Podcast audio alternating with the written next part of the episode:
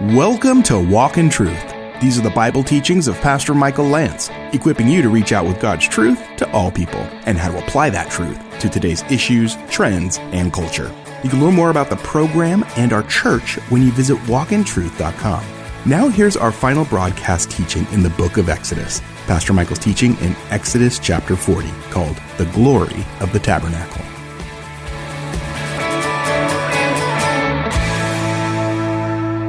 We're in Exodus chapter 40, the very last chapter of the book of Exodus, and we are looking at a message called The Glory in the Tabernacle.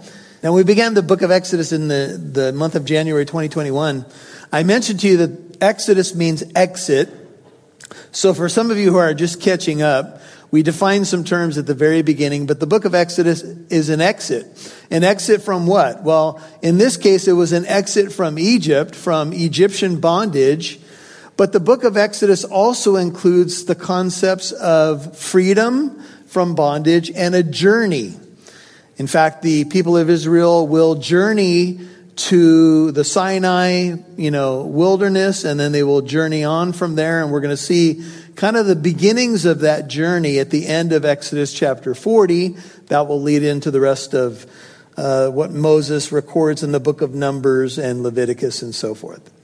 So, as we reflect on our journey in the book of Exodus, which began uh, a ways ago, we began the journey actually in the midst of COVID.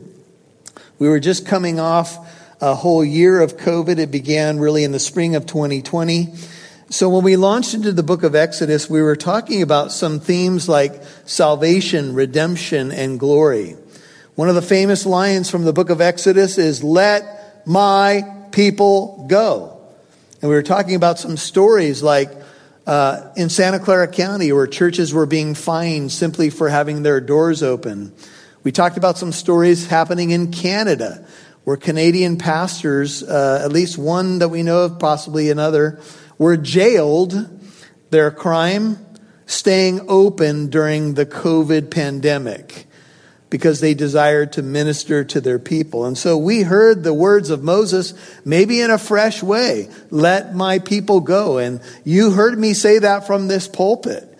And I was saying it really north of the border, if you will, to Canada, to the ridiculous things that they were doing. Because churches were not being, uh, you know, unhealthy or unsafe. We were taking all the precautions. We were giving people options, yet the church was experiencing persecution.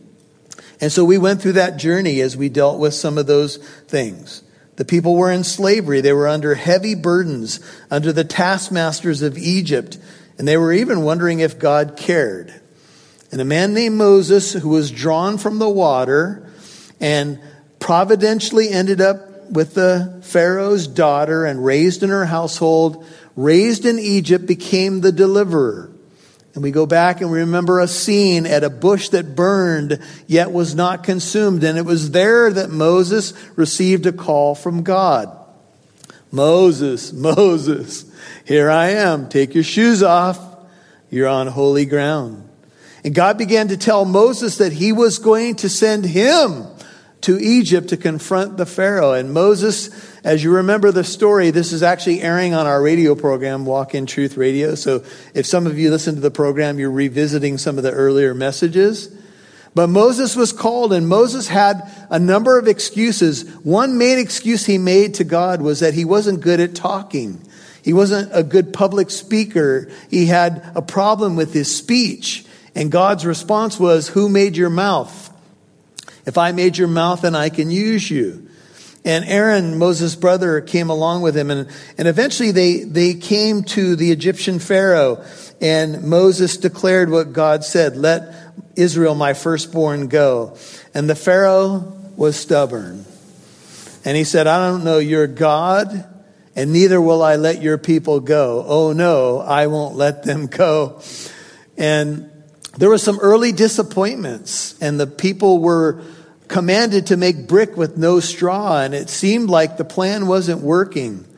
But God had a plan in mind, and you know what the plan was, right? It was 10 mighty, powerful plagues. And God says in Exodus 12 12 that he was going to judge or execute his judgments against the gods of Egypt with a small g. And so he attacked the Nile god and he brought other plagues on Egypt. And as we move through the plagues, the ninth plague was a plague of darkness. The Bible describes it as a darkness that people could feel. No one wanted to move around. It was extremely dark. And the people were fearful in Egypt, but there was light where the children of Israel were in Goshen. And that plague of darkness preceded the final plague, which was the death of the firstborn in Egypt. That night, God passed over Egypt, and the only way someone didn't die in your house is if you had the blood of the lamb on the doorpost and the lintel of your house. If God saw the blood of the lamb, he would not judge that household. But anywhere where he didn't see the blood, the firstborn died, the firstborn died, the firstborn died. And the Bible tells us that there wasn't one household in Egypt where somebody wasn't dead. And there was a great cry that went up from Egypt on that night. People wailing and moaning and crying. And finally, they said, if you don't let these people go, there's going to be nothing left of Egypt. And finally, the Pharaoh said, Go, get out of here. And you know, before he finally released them, he said, Well, go, but leave this, or go. And he, he wanted to bargain with them. You never bargain with the enemy, you don't bargain with the devil. Pharaoh is a type of, of the devil in the book of Exodus. And so finally, he released the people. And as they went out, the Egyptians were literally burying their firstborn as Egypt, as uh, Israel, I should say, went out in triumph. And then they came to the Red Sea. And you all know what happened. Pharaoh had a little change of heart and he decided, oh no, they're not going to get away with this. So he sent his chariots and his armies after them. And the people of, of Israel were trapped against the sea and it looked hopeless. But God said, I want you to hold that staff over the sea, Moses, and I'm going to part the waters. And the Bible picturesquely says, with a blast of his nostrils, God opens the sea. And they went through. This was another miracle on dry ground. And the Egyptian army pursued them. And as they pursued, you know what happened? The Lord closed the sea on the Egyptian army, and the entire Egyptian army was drowned in the sea. And the people sang the song of Moses. The horse and rider he is hurled into the sea. Our God is a mighty warrior. And they sang the song of Moses and they celebrated because their enemy had been destroyed. Their enemy wanted to destroy them, and God dealt the final blow to the Egyptian army. And he drowned them in the sea.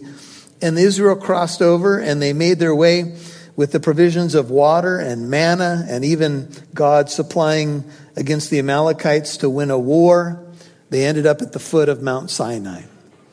And the glory of the Lord descended in fire and cloud and lightning.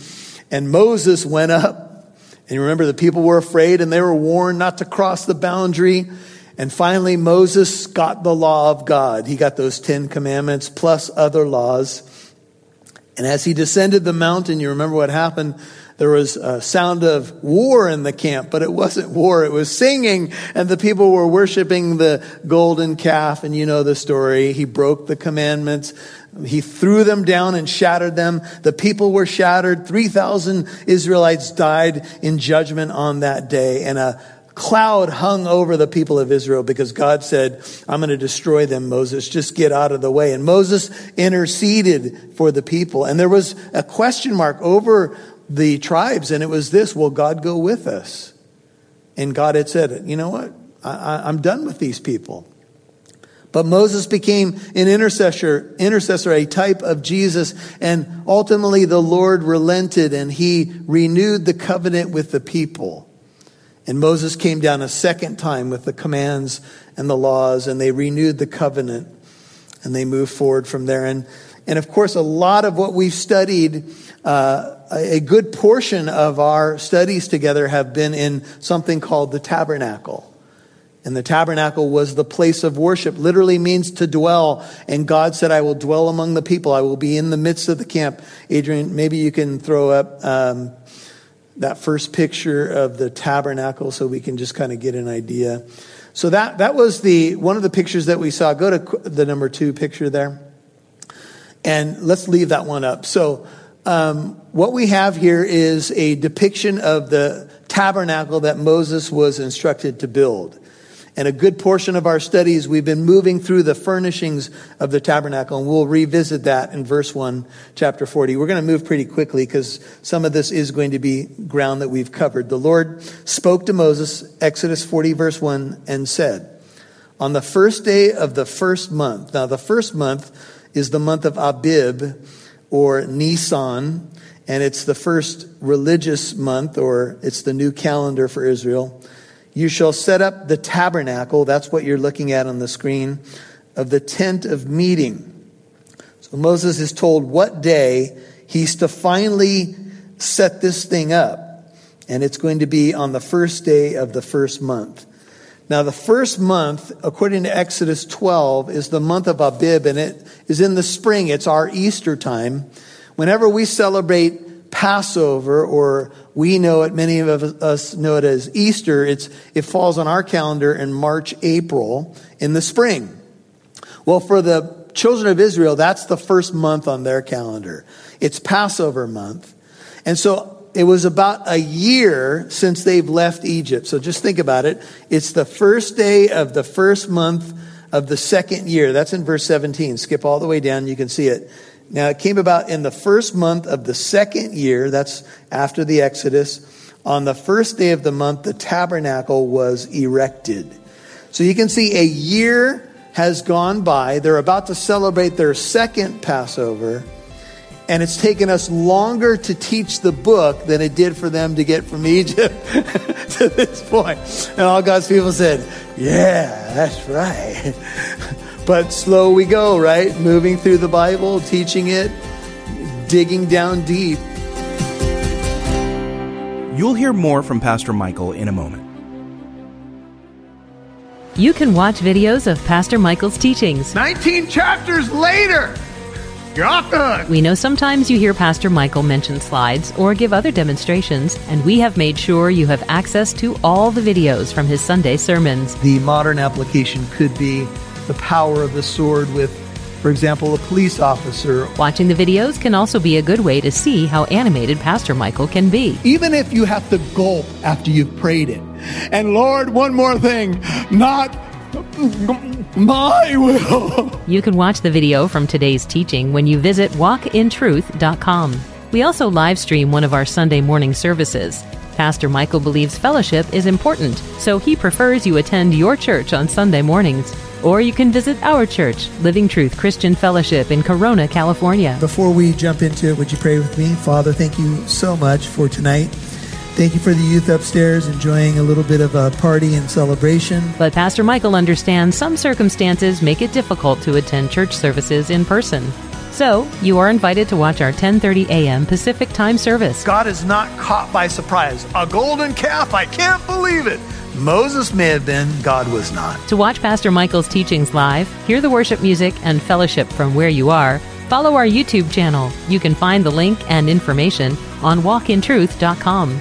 That's walkintruth.com. Jesus is coming again. Do you believe it? We'd love to see who's listening, so please connect with us on Facebook, Twitter, or Instagram. Just do a search for Walk in Truth Show. Now, back to Pastor Michael Lance right here on Walk in Truth. And all God's people said, Yeah, that's right. but slow we go, right? Moving through the Bible, teaching it, digging down deep. And so it had been a year. And finally, this building that we've seen, heard so much about, the furnishings and the tent and what goes in it and what it represents, finally, it was time for it to be erected.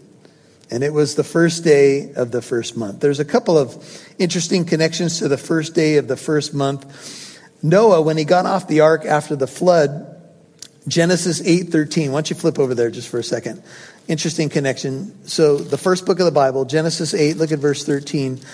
It says, Now it came about in the in the 601st year, in the first month, Genesis 8:13, on the first of the month, the water was dried up from the earth. Then Noah removed the covering of the ark and looked, and behold, the surface of the ground was dried up. Genesis 8:14. In the second month, on the 27th day of the month, the earth was dry. Then God spoke to Noah, saying, Go out of the ark, you and your wife and your sons and your sons' wives with you. Bring out with you every living thing of all flesh that is with you, birds and animals and every creeping thing that creeps on the earth, that they may breed abundantly on the earth and be fruitful and multiply on the earth. And so Noah went out, and his sons and his wives, and his wife and his sons' wives with him. Every beast, every creeping thing, every bird, you can imagine the scene. Everything that moves on the earth went out, that is, out by their families from the ark. And Noah built an altar to the Lord and took of every clean animal and every clean bird and offered burnt offerings on the altar. And the Lord smelled the soothing aroma. And the Lord said to himself in his heart, New King James, I will never again curse the ground on account of man, for the intent of man's heart is evil from his youth. I will never again destroy every living thing as I have done. He will never flood the earth again, we know. While the earth remains seed time and harvest, cold and heat, summer and winter, day and night shall not cease until the Lord decides that there's going to be an end to this planet, new heavens and new earth, it will continue on. Because the one who holds it all together is the Lord. Now, if you turn back to Exodus, let me just say this to you. You've probably heard a lot about climate change. And you all know that climate does change. It gets hot and cold, cold and hot. There's periods of time when things just shift and change on the planet. There are scientists that say the whole concept of climate change is a lie. It has become a religion, frankly. Uh, about four or five decades ago, the same alarms were being sounded in our world, and we're just simply repeating history. You may or may not know this, but in the 60s and 70s, they were saying the same thing that they're saying today. Climate change has become a religion. Now, let me just say this we are to be good stewards of this planet that we've been given. We're to steward it well, we're to do the best we can to care for it. But it's a bit ironic, isn't it, that one nation can focus on what they're supposed to do while all the other nations don't do what they're supposed to do. And we think somehow we're going to make this huge difference. It's, it's an agenda. And let me just say one more thing about this. If you have a biblical worldview, the world ain't going anywhere until God says it's over. We just read it. Now, if you don't have a biblical worldview and you don't believe that, then I leave that to you. You can believe whatever you want. But don't believe the crisis rhetoric that's going everywhere and policy is being made, sometimes ridiculous policy, that hurts a lot of people. And it's based upon a notion that is even scientifically being debated. So I just leave that before you. The Lord says the world's going to continue until He's done and He makes it new. We should take care of it, yes. I'll give you an analogy. You have a body. You might say, well, some day I'm going to die and it doesn't matter if I eat ding dongs every day or broccoli. Well, it does matter. While you may not determine the number of your days, you will determine the quality of your life. So I'm not saying that you shouldn't have treats. I have treats all the time. I enjoy the sweets and stuff, but you also have to have enough discipline in your life where you eat relatively healthy, consistently as you can, because you want to take care of what God has given you. You see the analogy? You see the connection? So it's the same way with the planet. We, will do our best to take care of it, but the planet's going to be summed up when God wants it summed up. And that's the bottom line. All right, so we're going to move now as this ark is going, or I should say the tabernacle is going to be erected, we're moving from the inside out. Notice you've got the photo behind you so you can kind of see how this works in rapid fire. Verse 3 You shall place the ark, that's the ark of the covenant of the testimony there. You shall screen the ark with the veil. That's the Holy of Holies. The only thing that's there is the ark. You shall bring in the table, that's the table of showbread, and arrange what belongs on it.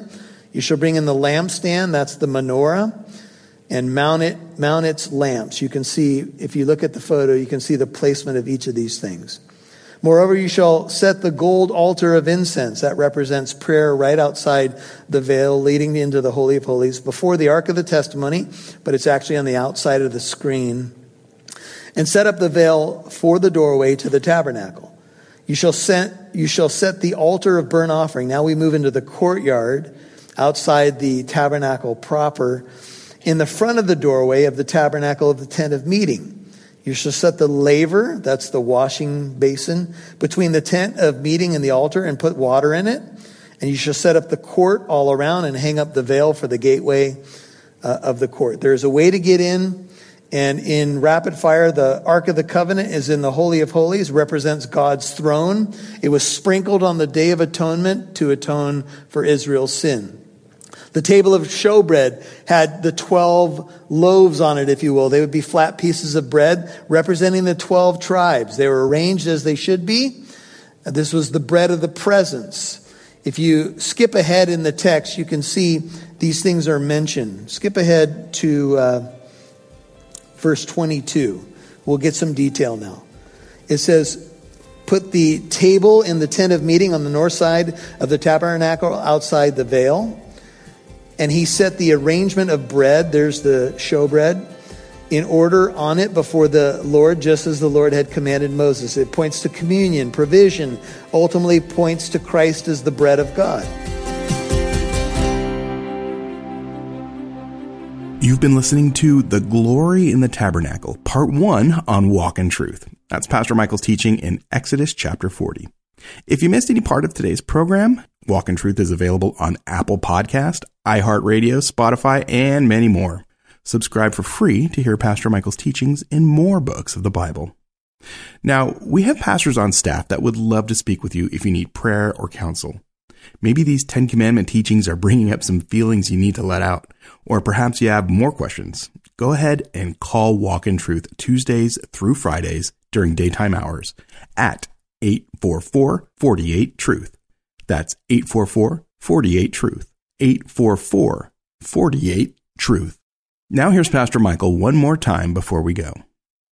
Well, the closing verses of the book of Exodus say this that throughout their all their journeys, whenever the cloud was raised up from over the tabernacle, the sons of Israel would set out. But if the cloud was not taken up, then they did not set out until the day when it was taken up. For throughout all their journeys, the cloud of the Lord was on the tabernacle by day, there was fire in it by night, in the sight of all the house of Israel. The Lord's presence was with them in the tabernacle or over the tabernacle. And they moved when he moved. They set out when he set out, and when he didn't, they stayed put. And we, we've brought up that this is a great way to navigate your Christian life. And the Lord says, stay, wait, you wait. When He moves, you move. You don't want to be behind. You don't want to be ahead. You want to be in step with the Spirit. What a great picture of our Christian life, our journey as we follow our great shepherd, Jesus Christ. We learn to recognize his voice and we follow him. And when he says, go, we go. When he says wait, we wait. When he says don't touch that or don't do that, we don't do it. And when he says step out in faith, we do. And of course, many of us, I guess maybe this is the lifelong journey where we're always trying to figure out how do we discern all of that. And I talked a little bit about that as we were studying the book of Matthew. We we're talking about, uh, of all subjects, judging. And Jesus went on to talk about how if we ask our Father, uh, He'll give us good gifts. And Luke's version says He'll give us the Holy Spirit. And what I see here is a connection that the Spirit of God will lead us. He will guide us as we lean into Him, learn to rely more upon our great God. Well, we are wrapping up the book of Exodus and we're going to have a part two on glory in the tabernacle.